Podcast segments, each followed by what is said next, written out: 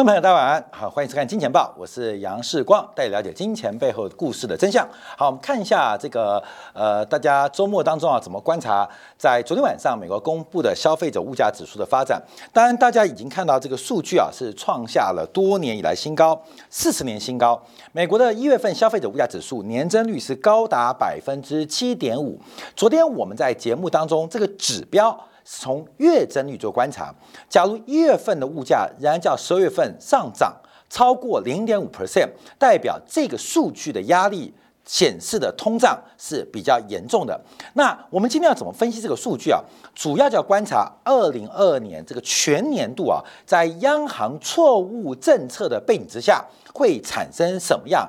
过激的政策行为，只是官媒要特别做留意的。所以，我们看到最近市场啊，在高点下来之后，反复的一个震荡。那我们当然建议大家特别用右肩的形态做一个关注啊。二零二二年这市行情会非常非常的精彩啊，尤其全球仅仅只有中国站在一个宽松的脚步、流动性放松的脚步，那其他发达国家也好、新兴国家也好，不断的加息的变化会有什么样影响？好。我们先观察一下，呃，到底是呃升息两码还是升息一码，成为昨天市场上的一个焦点。特别是昨天，呃，央行的委员们呢，最强的这个分行主席圣卢斯因圣卢斯分行的行长的讲话，使得市场上对于美联储的举措跟政策，呃，感觉到更为的恐慌。那更重要的是，我们看到目前拜登执政的压力是非常非常惊人。按照美国通胀创下四十年以来最高纪录。呃，根据昨天最新的民调，拜登的支持度再度创下新低。美国的老百姓对于整个物价的失控，现在苦不堪言，直接使得拜登的民调再创新低。而不要忘记了，今年年底是美国最重要的其中选举。那目前的民调，其中选举，民主党可能把参众两院的多数席次都会丢掉。那丢掉什么意思呢？这拜登就变成跛脚总统了嘛？那这个跛脚总统还怕怕的是川普重新回笼、重新回锅，所以代表一个强势鹰派的共和党回锅。从政治角度，对于民主党今年以后的展望是非常非常悲观。所以拜登讲什么？拜登在消费者物价指数公布之后，马上的安抚国民，到了年底的时候，物价就会下来。目前我们政府已经做了所有的举措跟动作。在安抚物价，所以大家不要恐慌，这个物价是一时的，真的是一时的吗？拜登为什么这个底气在年底之前能够把物价给控制下来？我们就要从他这句话当中，看没有？我们听是这样听，鲍威尔听到的是什么意思？耶伦听到是什么意思？各位也要注意哦啊！假如呃民主党变得跛脚总统，鲍威尔很难看，耶伦的未来也没有了，所以鲍威尔听到什么样的讯息？耶伦听到什么讯息？我们要从昨天的物价数据做一个观察。我们先看一下，现在美国一般老百姓对于物价大涨啊，这个当然是非常不满；对于贫富不均跟所得偏差也高度不满。那主要的背景是美国的，只要以联邦基准利率 f 方 rate） 来做一个计算，跟美国消费者物价年增率来进行扣减。目前美国的实质利率是创下一九七四年以来最低的格局，也就是从一九七四年到一九八一年这个加息的循环结束之后，利率是长达四十年的下滑。长达四十年的下滑，所以我跟大家报告，这个会形成一种意识形态。我跟大家分享一个小故事啊，在我当时啊，在念高中的时刻啊，我曾经问过我的外公，哎，问过我妈妈，为什么不买国债？就是银行的利率不高嘛，可是这个公债的利率比较高，为什么不买公债啊？就是反正都是存款嘛，存在银行也好，存在公债也好，你存个两年、三年、五年，不如去买公债，不是很好吗？我记得我外公跟我讲句话啊，跟我妈妈也在场吃饭的时候，他们说公债不能买，小光光，你不要以为公债很保守，公债会跌耶。我们上一次买公债，结果赔得稀里哗啦。哎，当时啊，让我留下一个深刻的印象。为什么我外公，为什么我妈妈对于买公债视为一种险途，不敢相信？好，各位朋友，我要讲这个故事。这故事啊，就是在我一九九零年、一九八九年问，大概就这个时间点。这时间点哦，后面这时间点哦，那我外公跟我妈妈为什么会认为买公债会跌？他们的意向，他们过去的经验是什么时候？他们经验在这个时间，他们今年这个时间哦。所以当时啊，因为利率弹升，债券价格走低，所以很多投资人不明所以的投资公债，会发现怎么我收到利息之后，我的本金按照市场的价格来讲。越来越低，公债会赔钱呢？啊，公债赔钱一定是政府骗我的钱。所以啊，我在这个位置啊，大概就一九八九年，一九八九年的时候问啊，我外公、我妈妈啊，问问这个机会，为什么不买公债？那是小时候，那时候我还不懂啊，只知道公债真会跌哦。原来公债风险那么大，主要原因是利率的弹升，让我的父母辈，让我的外公，他们曾经投资公债，觉得公债会跌。那因为我外公跟我妈妈都是。学政治的啊，这个军人啊，所以他们并不懂利率跟债券呃价格的关系啊。可这个意识形态让他们一辈子不敢碰公债啊。各位注意哦，注意哦，那是他们前面他们上辈子所发生的事情。好，那我们现在产生什么意识形态？为什么我要讲这个故事？为什么要讲故事？因为从一九八二年之后，全球的利率长期是只降不升，只降不升。好，这就形成另外一种意识形态。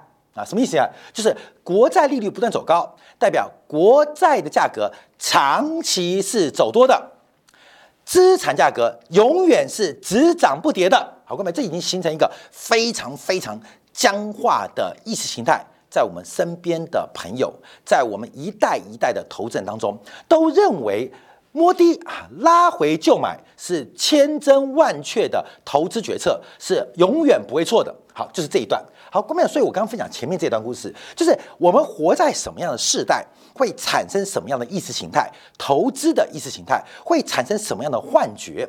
前面这一段的人会认为什么都不能买啊，公债会跌，政府的这个公债基本上会骗人，会偷钱啊。到了这个阶段，我们又形成什么意识形态？所以。我们在这个金钱报节目当中啊，特别常分析啊，大跟大家做个观察，就是我们用大周期，我们只是分析我们所处在的一个位置跟位阶在什么地方，所有人都逃不过人类周期，也就是个人命运的循环，所以我们只能知道我们现在在什么样的周期，我们在这个周期的什么样的位置。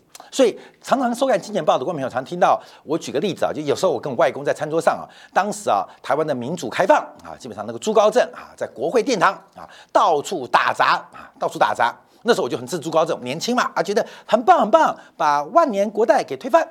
那我外公就呃嗤之以鼻啊，给我很多教训。我当时回了一句：“爷爷啊，你生在乾隆元年，我生在乾隆六十年，我们都在乾隆出生，可是。”你赶上的是整个大清皇朝的末生段，我面对的是大清王朝的主跌段。啊，关键所以周期问题哦，这都是周期问题哦，所以我们在这个环境当中，过去这四十年，你命好，你运好，你发财，可是事实上并不是你的努力，就是环境。就是这个环境让你发大财，可是上一个环境要怎么发财呢？所以每一个周期都会出现很多的故事。人类的精神文明进步极为缓慢，可是人类的物质突破欲望却无限膨胀。所以我们特别提到，为什么拜登要承担这个苦果，并不是拜登执政不力，而是前面的。呃，包括了川普在前面，他同党的奥巴马在前面的小布希，在前面的克林顿，在前面的老布希，甚至整个拜登为雷根时代以来的 政策进行了买单，所以拜登做什么他都觉得很冤枉啊！我做什么都不对，原因他要买单了，他就要负责买单。这个拜登总统可能是美国啊这两百多年来最悲催的总统，不是他做错什么，而是他没做什么。不是他没做什么，而是过去累积的这个结果，这个果要由拜登来买单。所以，我们刚前面提到拜登民调的崩溃。好，我们回来看一下消费者物价指数啊，呃，这个消费者物价指数，我们要从几个面向做观察，从绝对的啊数字之外，我们从纵向结构分析。另外，我们从不同的消费者物价指数的角度来跟大家分析美国的问题到底有多复杂。昨天公布一月份的数据啊，这个消费者物价指数跟去年同期比是上涨了六七点五 percent，七点五 percent，这创下四十年以来新高，就是一九八二年八月以来最大增幅。我还是提到，看到没有？哎，四十年最高是一九八二年八月哦，一九八二年八月以来新高。请问一九八二年发生什么事？啊一九八二年发生什么事啊？创下四十年新高嘛？那有没有想，那四十年前发生什么事情？就是一九八二年发生的事情啊？我们现在说，现在是二零二二年一月嘛，啊，创下新高，创多少新高？创下一九八二年以来新高。我们在改写历史，像最近在冬奥，哇！打破奥运纪录，这十二年以来的奥运纪录终于被打破了。那十二年前是谁打破？谁那么伟大，创造了一个奥运纪录？呃，隔了十二年才被打破，甚至有的奥运纪录隔了二十年都没打破。那二十年前又是哪一个运动选手能那么伟大，表演出或展现出那么好的成绩？有时候我们好奇嘛。所以现在面对消费者物价指数创四十年新高，一九八二年八月。发生什么事情？我要跟大家报告。我以台湾地区为例，就爆发了实性风暴。实性风暴就是台湾首富蔡成洲、蔡成南家族开始出现挤兑跟无法偿付负债的开端。一九八二年、一九八三年、一九八四年，包括台湾当时的经济部长、财政部长全部下台。引咎辞职，引咎辞职，甚至一路往上追啊，一路往上追。所以，一九八二、八三、八四年就是台湾首富堕落跟没落的时刻。最后怎么办？死在监狱里面，病死在这个监狱里面。所以，一九八二年八月，我们讲说四十年以来新高。各位也不要听哦，四十年好久哦。我们讲四十年前，当时发生这种事情的时候，曾经出现什么鬼故事？就台湾首富。台湾首富也是亚洲前十大富豪的国泰蔡家，不仅企业破产，银行被挤兑，甚至最后病死狱中。这是四十年前发生的血淋淋故事，而且当时一度危及到国民党政权啊，懂吗？这国家啊，这个不是不仅仅是家破人亡啊，连国家的根本啊，连国民党的根本都备受摇动，所以一口气拔掉了陆润康。还有那个徐徐徐立德啊，一个财政部长、经济部长都拔掉啊，都拔掉。为什么？因为这个事情闹太大了，一口气把经济部、财政部啊，所谓的通产大省、大藏省啊的的官员全拔掉，把财政部、把商务部长拔掉，你就知道多严重。就是四十年前，可观没有？四十年前你在哪边？四十年前，现在可能官媒开始 Google 啊，四十年前的故事。官媒四十年前那边，这四十年来发生什么事情？这些故事，时光讲故事，就灰飞烟灭在那一片的草丛当中，已经不再有人记得当时一九八二年整个资产跟财富洗牌的一个过程。整个财富洗牌过程，我们在举台湾啊，有个例子最厉害，就是中信孤家。这大家知道，孤家就是台湾百年以上的家族。孤家做什么事情？孤家当时就在实信国泰蔡家跌倒时候，开始在台北啊新北市的戏子地区大买土地，看到没有？孤家等很久哦。啊孤家乖乖的，哎呦，蔡家了不起，我们孤家子孙要好好学习啊，对不对？就是哇，古代蔡家好厉害哦，我们要好好跟他们学习。这个不管是政啊，不管是商啊，哇，政商都通哎，好好学习。其实虎视眈眈，所以为什么孤家在台湾屹立不了，百年不倒？为什么？一九八二年有人等了超过五年，就等着这一刻。好，各位，我们现在也想成为百年家族，你知道吗？百年事业，那是二零二二年吗？还是二零二三年？还是二零二四年，还是二零五年，我们不知道啊，不知道，因为个择股个择时，所以四十年新高。我们从美国的经验，让我们了解到这发生了什么样的故事。好，进一步往下推升啊，看到没有？这个月增率才是重点啊，因为这个月增率啊，十二一月份比十二月份增长了零点六 percent，零点六 percent，也就是因为这个物价大涨七点五 percent 啊，看到没有？是因为去年基期比较低的关系。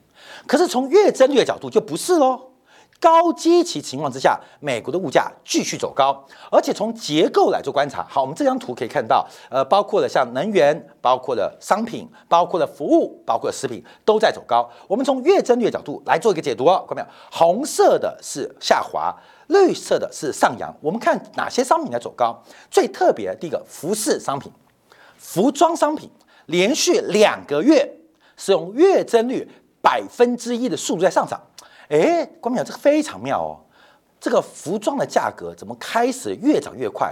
服装啊，不是只有高阶的爱马仕、LV 而已，还有低端那种啊，四十块、五十块的袜子都算是服饰商品。每个月每个月有一个月全服饰商品百分之一的数在上涨，这是一个历史上非常难得见到的发展。有两个原因，一个是推力，一个是拉力。推力是油价走高，垫高了化纤原料的成本，这是一个推力。还有一个拉力，就是我跟官们不断强调的，从商品通胀要进入结构性通胀。哎，我们昨天又再强调一次，过去追求的是效率，现在追求的是可靠性。所以服饰成本、服装、衣服、袜子、内衣内裤价格不断走高，是全球供应链从追求高效率开始往信赖度的转变产生的整个供应链。成本升高的压力，所以服饰的价格为什么特别点名出来？它已经反映过去这二十年的经验，跟未来我们要看到的世界一体化的瓦解，开始出现一个重大的改变啊！这转折已经开始了啊！好，另外我们看到，特别是房价，房价，房价，不管是呃自有房还是你是租房的。它的价格推升力道正在快速的走高，那现在结构在翻转，什么在跌呢？以月增率来讲，汽车价格开始放缓喽。就是新车、二手车价格涨幅在放缓，另外包括了机票啊，机票、机票价格以年增率的角度，说实话开始出现持平，可它价格还在快速走高，快走高。所以另外我们看到，就包括像这个外宿饭店的价格开始跌，就我们这里提到社区隔离要开放了嘛，所以大量的这个饭店啊开始开放，就不像以前那么紧缩，开始出现变化。所以今年一月份跟去年第四季、第三季的物价高速上快速上涨。接棒，你知道吗？这是跟大队接力一样，开始换换角度了。我们再从年增率角度观察，因为啊，这个一月份的物价数据在这边百分之七点五，严格来讲是百分之七点四八。那跟去年的基期做比较，因为去年的年增率百分之一点四，所以用一点四的基础来跟现在的七点四八比，当然基期的翘尾因素是很重要的干扰。那我们看二月份哦，二月份去年二月份它的年增率是一点六八。三月份是二点六二，所以事实上，美国今年第一季的消费者物价比较的基础是非常低的，可是会按月不断攀升。到了四月份，到了五月份，观众注意哦，我们从去年来算啊，念一遍：去年一月份百分之一点四，去年二月份百分之一点六八，去年三月份百分之二点六二，去年四月份百分之四点一六，去年五月份百分之四点九九，去年的六月份已经来到百分之五点三九，也就是。前面第一季它会低七级膨膨胀，那第二季到第三季会受到去年的高基期的干扰，这就是拜登说的物价在下半年会开始放缓。其实并并不是物价跌啦，是因为去年基期高。是因为去年基期高，所以下半年政策会变非常复杂。现在喊说要加息、加息再加息，那到下半年呢？在去年十二月的物价是七七 percent，去年十一月是六点八一，去年十月份六点二二，现在加息过猛，那今年第四季，假如在高基期的背景之下，物价掉下来怎么办？难道再 Q 一再宽松吗？所以现在美联储碰到非常复杂的决策啊，非常复杂的决策。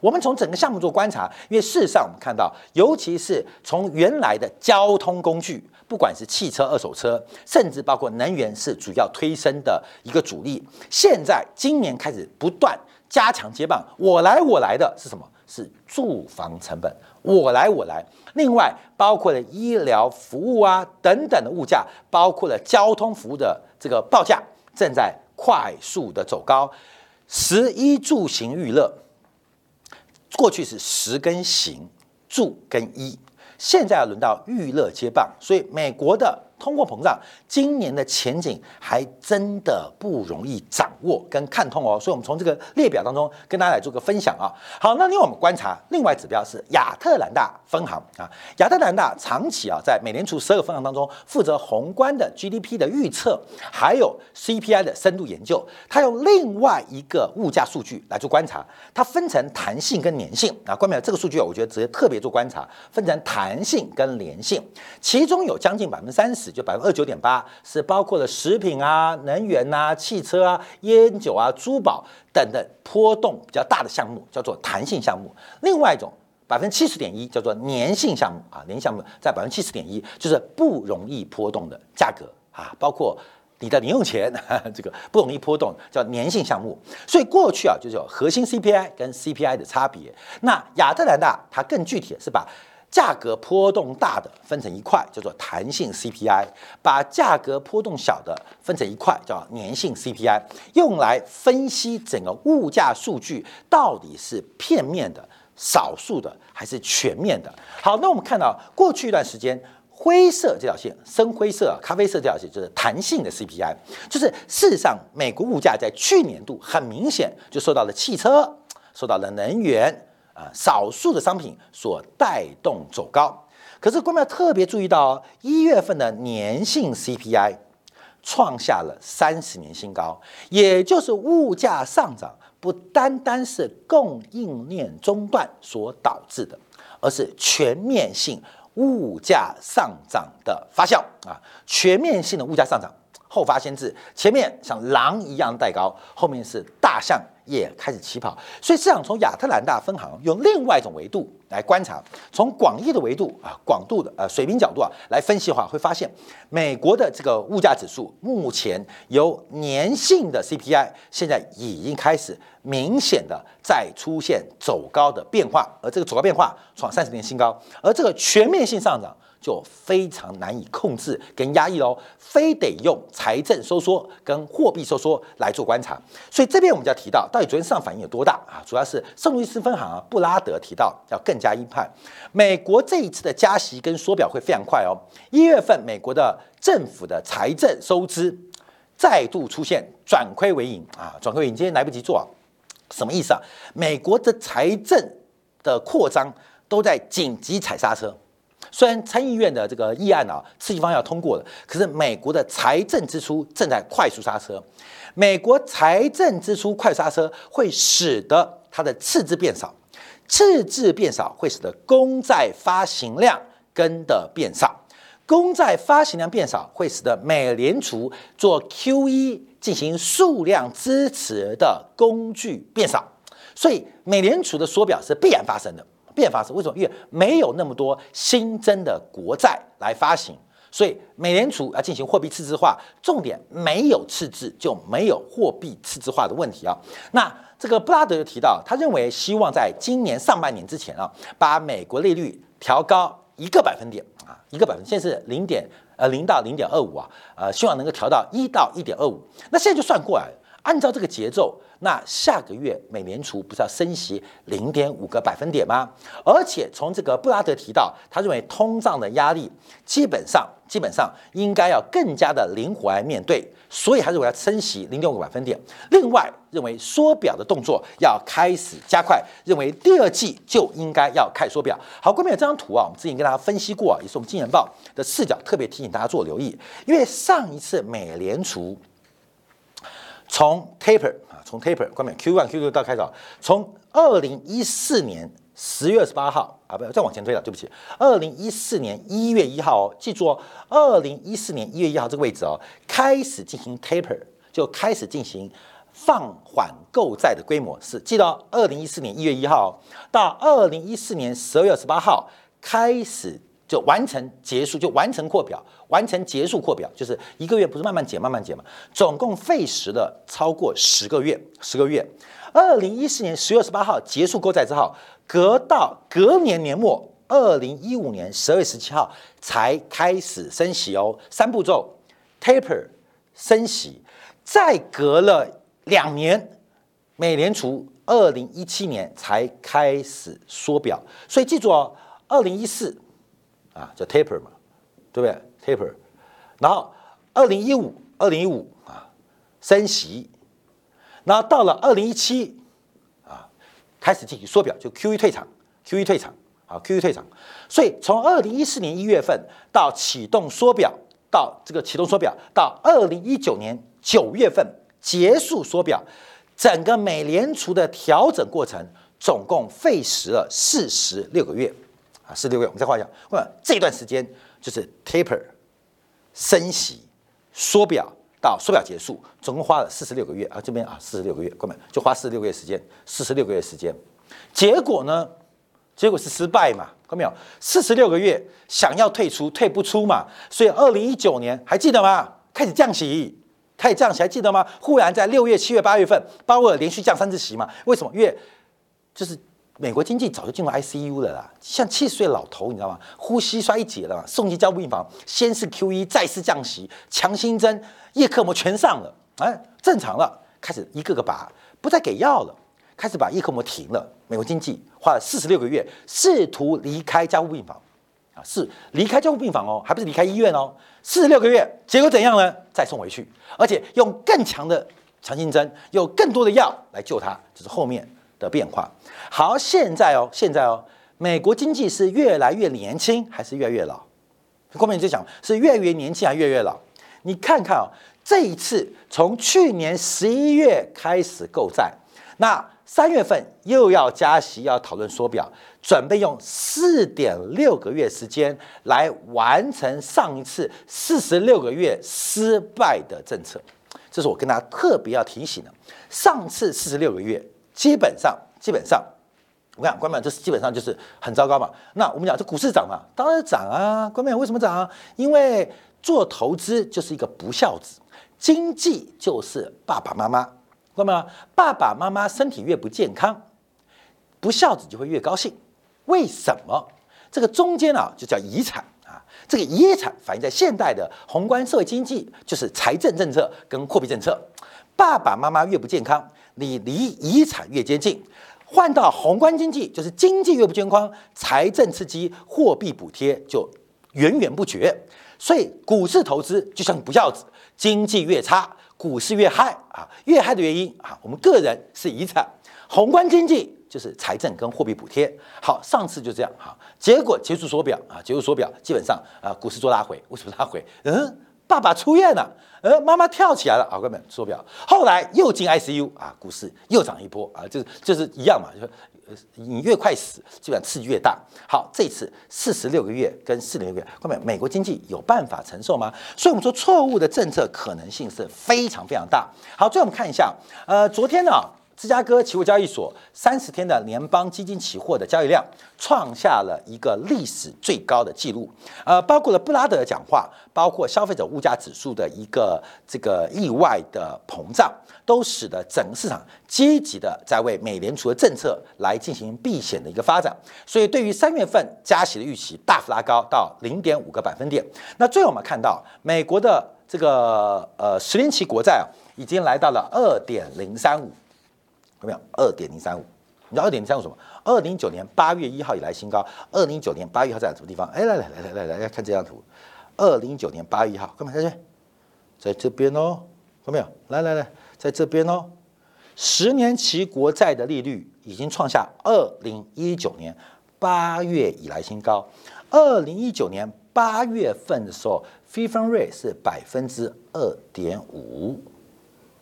当时的国债利率市场利率是百分之二点一，现在的国债利率是百分之二，可非方瑞是百分之零，哦，好神奇的事情发生哦！所以，我们再回来这张图来看，看这个看到这个图啊，好，来来，我们我就看，看，来来来来看，所以我们看到十年期国债创下了二零一九年八月以来新高。这是一个非常特别的时刻。我常会提到，尤其你看新闻，什么三年以来新高，三个月以新高，三十年新高。我特别喜欢强调，就是光明要注意，那三年前发生什么事情？三十年前发生什么事情？那现在美国国债的收益率创下二零一九年八月一号以来新高。二零一九年八月一号在百分之二的水准的时候是干嘛？当时美联储决定降息，决定降息。现在百分之二点零三五，美联储还没开始升息。所以我们在过去不断提到。